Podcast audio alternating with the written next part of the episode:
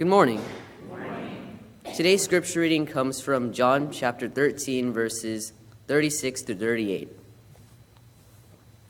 Simon Peter asked him, Lord, where are you going?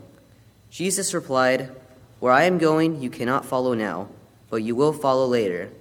Peter asked, Lord, why can't I follow you now? I will lay down my life for you. Then Jesus answered, Will you really lay down your life for me? Very truly I tell you, before the rooster crows, you will disown me three times.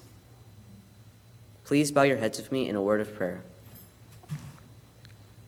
Dear Heavenly Father, we thank you for this day and we hope that we can all be safe and healthy. Thank you for gathering us together as a church to learn your word, Lord.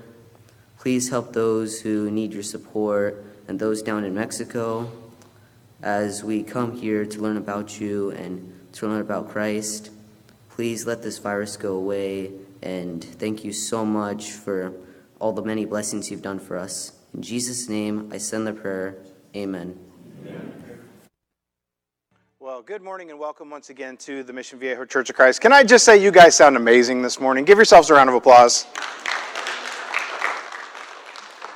You guys sounded great this morning during worship, and thank you, Brandon, for, for setting the tone for us here this morning. I love that last song that we, that we sang that's all about building your kingdom here. Let the church be on fire and we should be on fire for the Lord. And I just love that song so much. I think it, it may be one of the new anthems uh, of the church, but I think if you listen to those words, there's just there's so much power in that song. And I hope that as you're singing these songs, you're thinking about those words and you're really thinking about the meaning behind the songs that we're singing.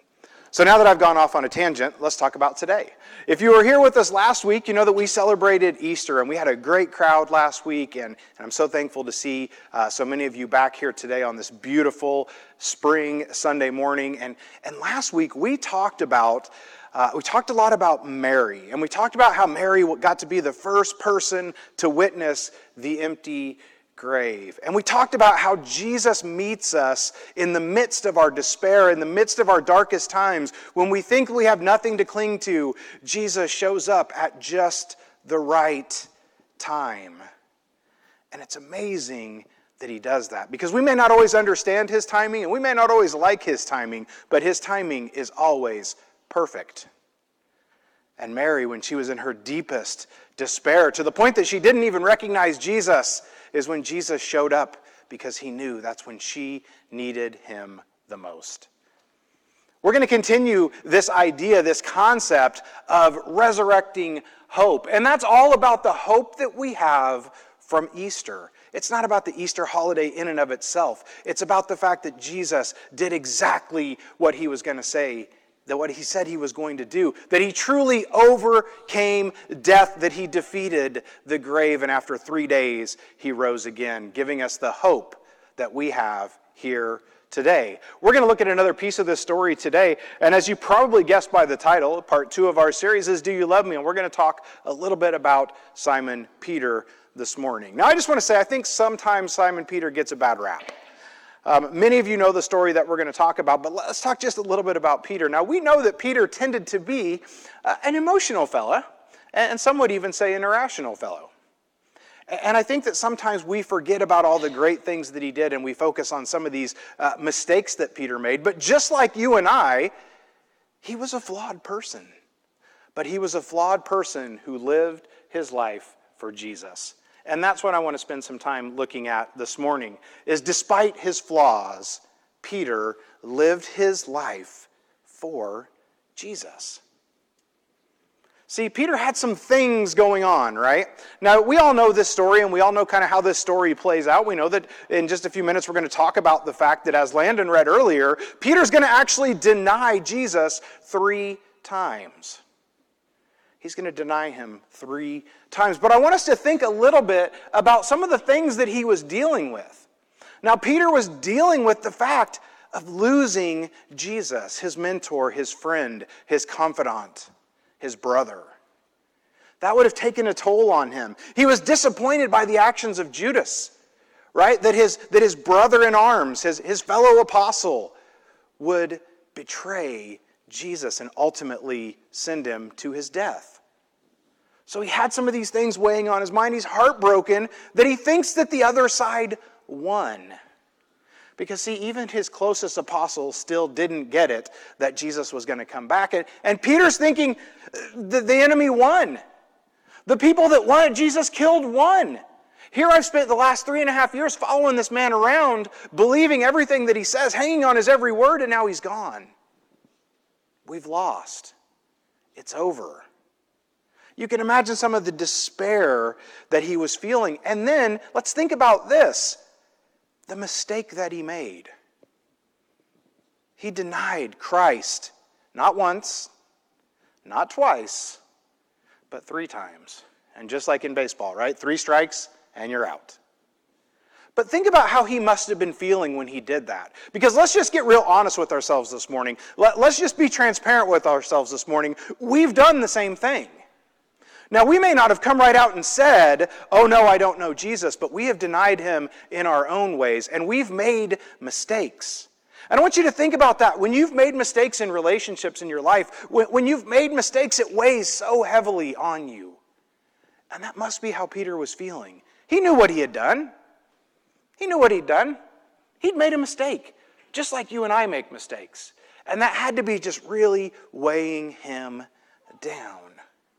But as we're going to see, as we look at our story this morning, as we unpack this idea of relationships, what we're going to see is that Christ can fix those relationships. Now, I don't know if you're like me, but when you see this sign, it kind of gives you some PTSD about moving, right? Anybody there? Like, this is the worst thing on the earth, right? Is, is moving. Hate moving. I hate it with a passion. Did I mention I hate moving? I hate moving. But you've seen this sign, right? And what happens when you're, when you're moving, or even worse, when you're helping someone else move? Right? You kind of avoid those boxes that say fragile. Oh, I'll go over here and get this. Or I'd rather move the couch because I don't want to touch that box that says fragile. But our relationships are fragile. Our relationships with each other are fragile. We know that it only takes what? One mistake? One harsh word, one irrational thought can ruin a relationship that can be challenging to put back together. And we could probably all think of a time in our lives and our relationships that we've done that. We, we've said an unkind word. We've said something out of anger. We've let our emotions get the best of us. And we've damaged these relationships that can be so fragile. Relationships are hard right? Whether it's a, a, spousal relationship, whether it's a mother and, and, and son, a mother and daughter, a father and son, a father and daughter, relationships are hard. Right? They're hard. We have to put ourselves out there. You have to invest in a relationship. You have to say you're sorry. You have to admit that you've made mistakes. And then what do you have to do? You have to work to rebuild those relationships. And today's story is all about the relationship between Peter and Jesus and how that relationship was damaged to the point that some people would say that's beyond repair. But what did Jesus do? He met Peter right where he was, and spoiler alert, he fixed the relationship. But he offers that to you and me as well. I want you to turn with me, if you would, to John chapter 18, and we're going to pick up in verse 15. Again, John chapter 18, verse 15. Now, remember what Landon read for us earlier, right? And I had him read that for a reason because then we can skip over that part and get on to the next part. But Jesus had already told Peter, Look, you say you love me, but you're going to deny me three times. And you imagine if you're Peter, he's probably going, No way, Lord, I would never do that. I, I, Lord, that's not me. I'm not that guy. I'm not going to do that to you. But let's pick up in John chapter 18, verse 15. It says, Simon Peter and another disciple were following Jesus. Because this disciple was known to the high priest, he went with Jesus into the high priest's courtyard. It says, But Peter had to wait outside at the door. It says, The other disciple who was known to the high priest came back, spoke to the servant girl on duty there, and brought Peter in. Verse 17 goes on to say, You aren't one of this man's disciples, too, are you? She asked Peter. And he replied, I am not. Peter said, Nope, I don't know Jesus. Nope, I'm not a follower of Jesus. She came right out and point blank asked him, You're one of his disciples, aren't you? And he said, Nope, not at all. You got the wrong guy, not me. He said, I am not. Go ahead and pick up in verse 25. We're going to jump down just a little bit to verse 25. So, John chapter 18 says, Meanwhile, Simon Peter was still standing there, warming himself. So they asked him, You aren't one of the disciples too, are you? And he denied it, saying, I am not. There's number two, right? Jesus has already said, You're going to deny me three times. And here we've already read that Peter has denied him twice. But as we pick up verse 26, as one of the high priest's servants, a relative of the man whose ear Peter had cut off, small world, right? this guy's a relative of, of the guy who Peter lopped off his ear. Oh, yeah, we were talking about irrational and emotional, how Peter can be sometimes, right? Remember, he cut off the guy's ear in the garden? Well, guess what? Now he runs into one of his relatives. And he says, Didn't I see you with him in the garden? And again, Peter denied it. And at that moment, the rooster began to crow. So, Peter, one of Jesus' closest followers, one of Jesus' closest friends who no doubt loved Jesus and Jesus loved him. Remember, Jesus had handpicked Peter to be one of his followers. Peter's just denied him, not once, not twice, but three times. Why do you think Peter did that? Now remember what we had what we had just talked about, right? What, what have we just talked about with all of the things that were probably weighing heavily on Peter?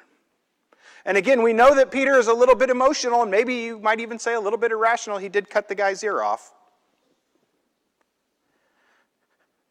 You have to put yourself in Peter's shoes. He was fearing for his life. And sometimes when that adrenaline kicks in and you're fearing for your life, you say and you do things that you might not normally do. And I have to think that's probably a little bit of what Peter had going on here. He was scared, he was afraid. He was afraid of what they might do to him if they figured out who he really was. And that brings us to our first point. Our lives can be confirmation or denial of our connection to Jesus. The life that you and I live each and every single day either points to Jesus or points away from Jesus.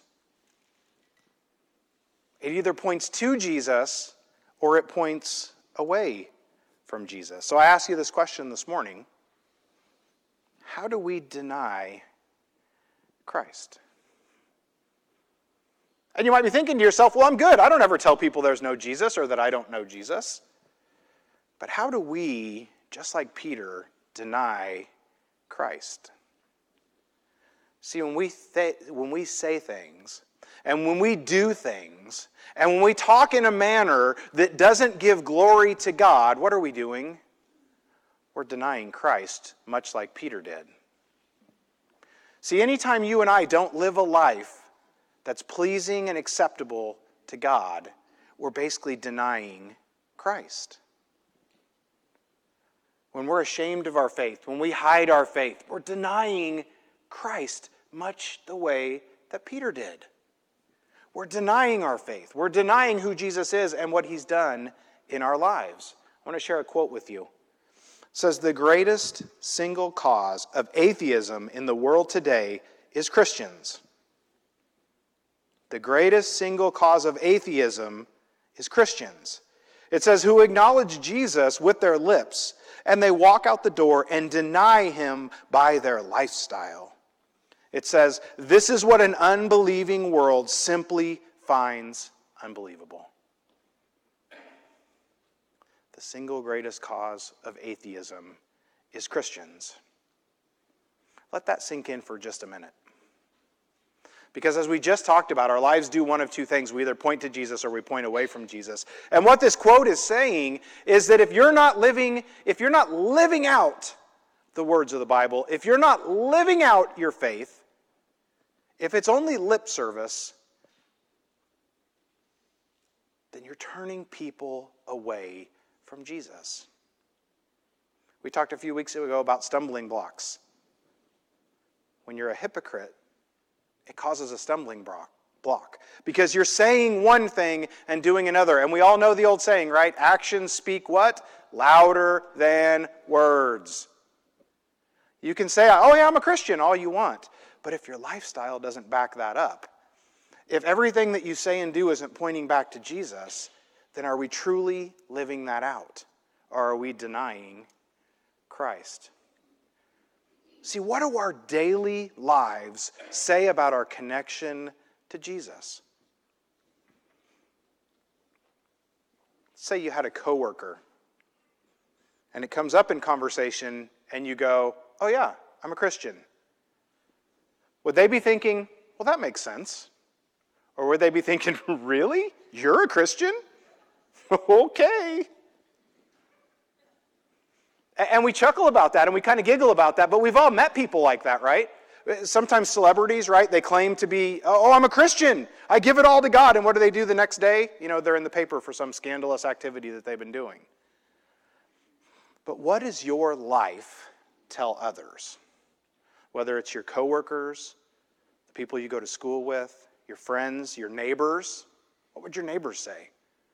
Would they say, oh, yeah, that's a good Christian family? Or would they say, ooh, I don't know about the things going on over there? What do our lives say about us? And more importantly, what do our lives say about our relationship to Jesus Christ? Let's jump forward in John chapter 21. We're going to go to John chapter 21, starting in verse 1. It says, Afterwards, Jesus appeared to his disciples. It says, By the Sea of Galilee, and it happened this way says Simon Peter, Thomas, also known as Didymus, Nathanael from Cana in Galilee, and the sons of Zebedee and two other disciples were together. It says, I'm going out to fish, Simon Peter told them, and they said, We'll go with you. So they went out and they got into the boat, but that night they caught nothing. A couple things that we need to look at here. Number one, what was Peter doing after Christ was crucified and put in the grave? He went back to his old life and went fishing. Because that's what Peter knew. Peter was a fisherman. Peter was a fisherman until the day that this Jesus fellow showed up and said, Hey, put down your nets and I'll make you a fisher of men. But after Jesus died, and Peter lost that hope, instead of being out telling everybody that would listen about Jesus, he basically just said, I guess it's over. I'm going to go fishing. Now, I wonder what kind of fishing trip this must have been. And for those of you that fish, you know what I'm talking about. They fished all night, caught nothing. So not only were they having a bad day, right, because Jesus had just been killed, and they thought it was over, and they thought the other team had won, but they also didn't catch anything. They didn't catch anything. Verse 4 says, Early in the morning, Jesus stood on the shore, but his disciples did not realize that it was Jesus. Much like our story from last week, right? Mary thought Jesus was who? She thought he was the gardener, right? And now his disciples don't recognize him. Because again, they're grieving.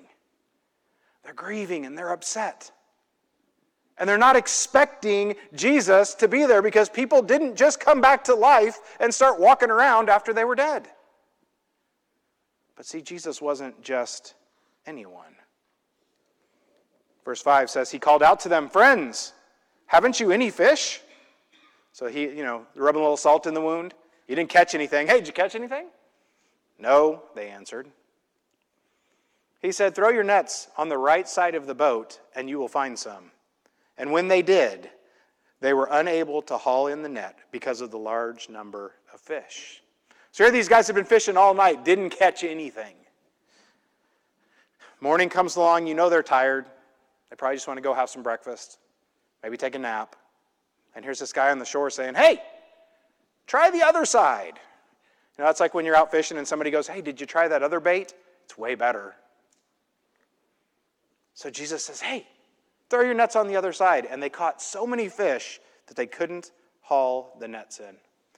It says, Then the, the, the disciple whom, loved, who, whom Jesus loved said to Peter, it is the Lord. And as soon as Simon Peter heard him say that, it is the Lord, he wrapped his outer garment around him, for he had taken it off.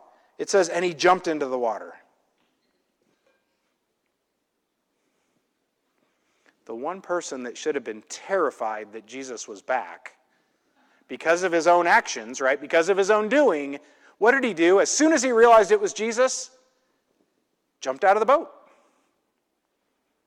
He was so excited at the chance to reconnect with Jesus that he literally jumped out of the boat. It says the other disciples followed in the boat, towing the net full of fish, for they were not far from the shore, about a hundred yards. It says when they landed, they saw a fire of burning coals, and there were there with fish on it and some bread. So see, Jesus met them on the shoreline. Because just like he knew that Mary needed him, he knew that Peter needed him as well. And he goes to the shoreline. And I love the fact that Jesus is there cooking fish. Because what does that remind us about Jesus and who he really was? He was a servant. He could have easily just waited for them to get back off the boats and told one of them, hey, go cook up some fish, I'm hungry. But he didn't. He welcomed them. And I can just see Jesus sitting on the shore, right? And he knows that Peter's coming, and Peter has literally jumped out of the boat and probably swam the fastest 100 yards ever swam to get to Jesus. And I can just see Jesus there with a smile on his face, welcoming him back to the shore. That's how I see that in my head. Now, I don't know if that's exactly how it went down. I have no idea if Jesus was smiling or not. But in my head, I have to believe that seeing Peter jump out of that boat to come to him had to make Jesus very happy. And he was ready to welcome Peter back to the shore.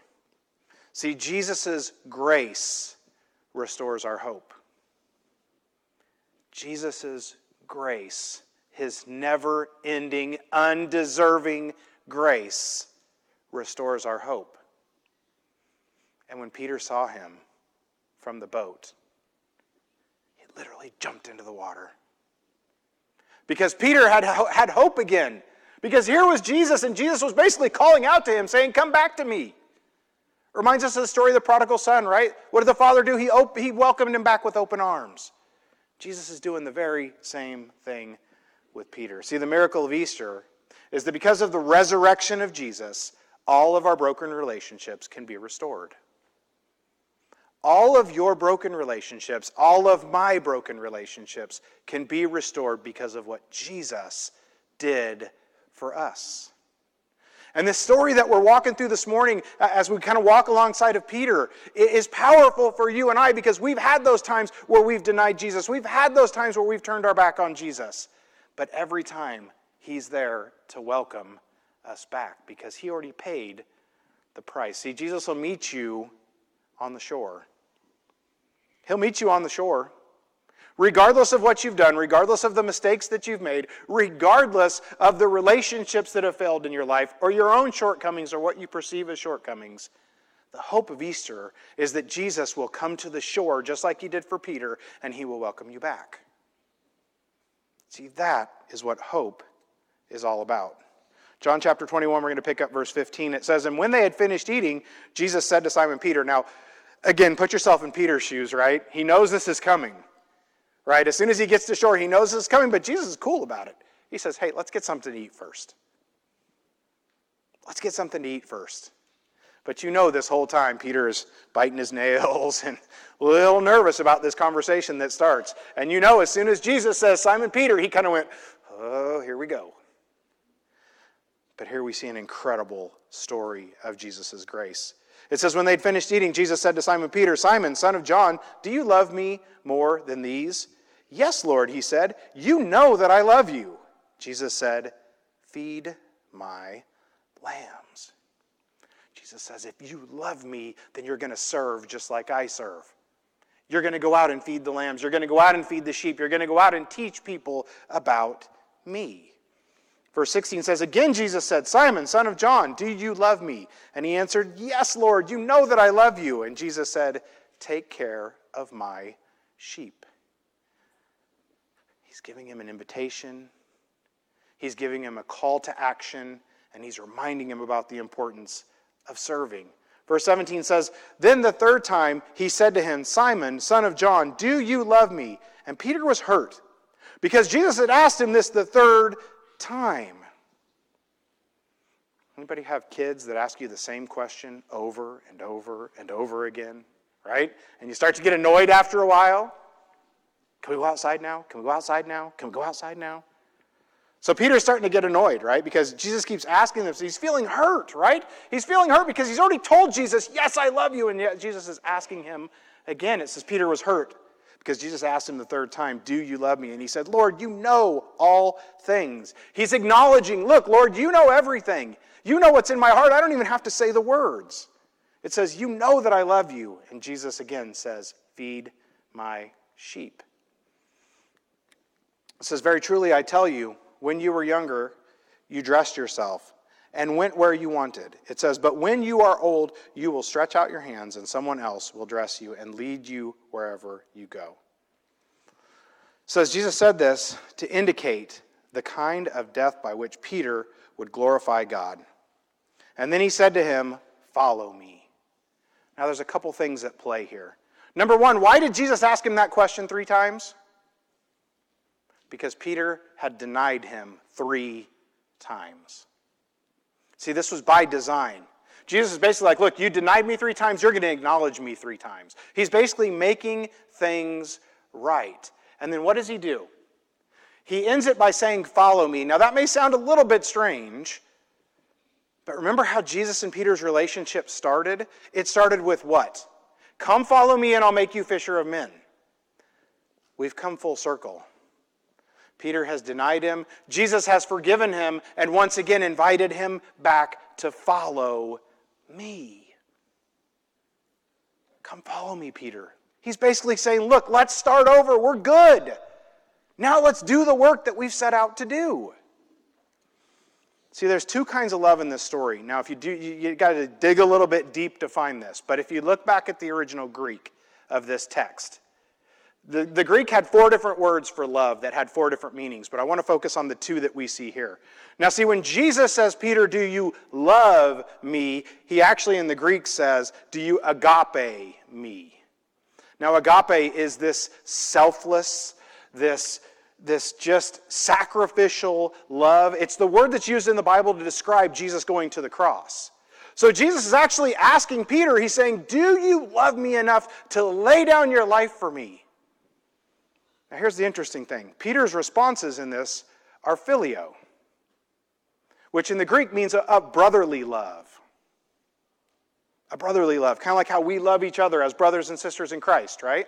It's not a romantic love, it's a, it's a brotherly love.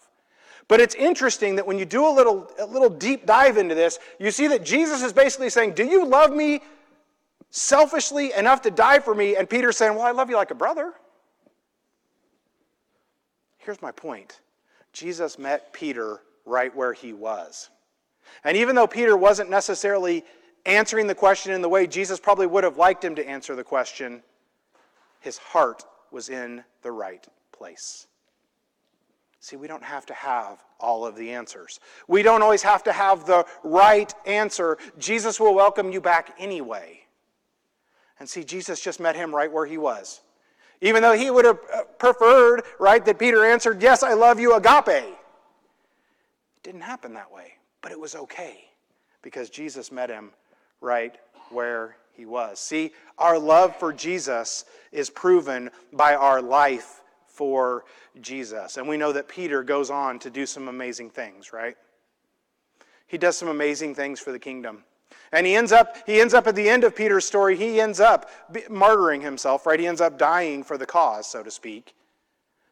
His life defined who he was. His life defined his connection to Jesus, not the mistake that he made. And it was a mistake, no doubt. Peter had a bad day, right? When he denied Christ three times, Peter had a bad day, but guess what? You and I have bad days too right? We have days where we're not the father we'd like to be. We're not the mother we'd like to be. We're not the husband or wife we'd like to be. We're not the son or daughter that we'd like to be. But because of the hope that we have in our resurrected Savior, it's okay. Because those relationships can be restored, and most importantly, our relationship to Jesus can be restored. See, it's all about an invitation and a call to action. See, Jesus was inviting Peter back but he's also given him a directive. He's basically saying, Look, Peter, you and me are good, but here's what I need you to do for me I need you to go out and feed my sheep. I need you to go out and care for my sheep. I need you to go out and tell others about me. See, Peter's actions and Peter's love for Jesus tell the story. It tells the story of how relationships can be restored. See, here's what I want you to feel this morning there is nothing that our God can't do. And we talked a little bit about that last week, right? Because Jesus overcame the grave. There's nothing that our God can't do. And we have hope because anything is possible.